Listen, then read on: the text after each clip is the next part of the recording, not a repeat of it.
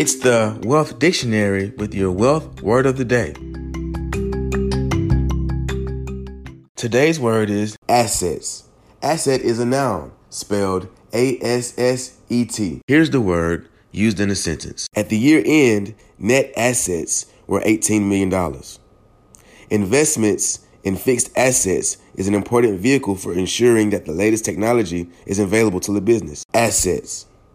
Assets can be traced back to the 1530s, defined as sufficient estate, from Anglo French assets, singular, or Old French, meaning sufficiency, satisfaction, compensation. If you enjoyed today's podcast, please subscribe, like, and share. With your wealth word of the day, I am Matthias Trulin.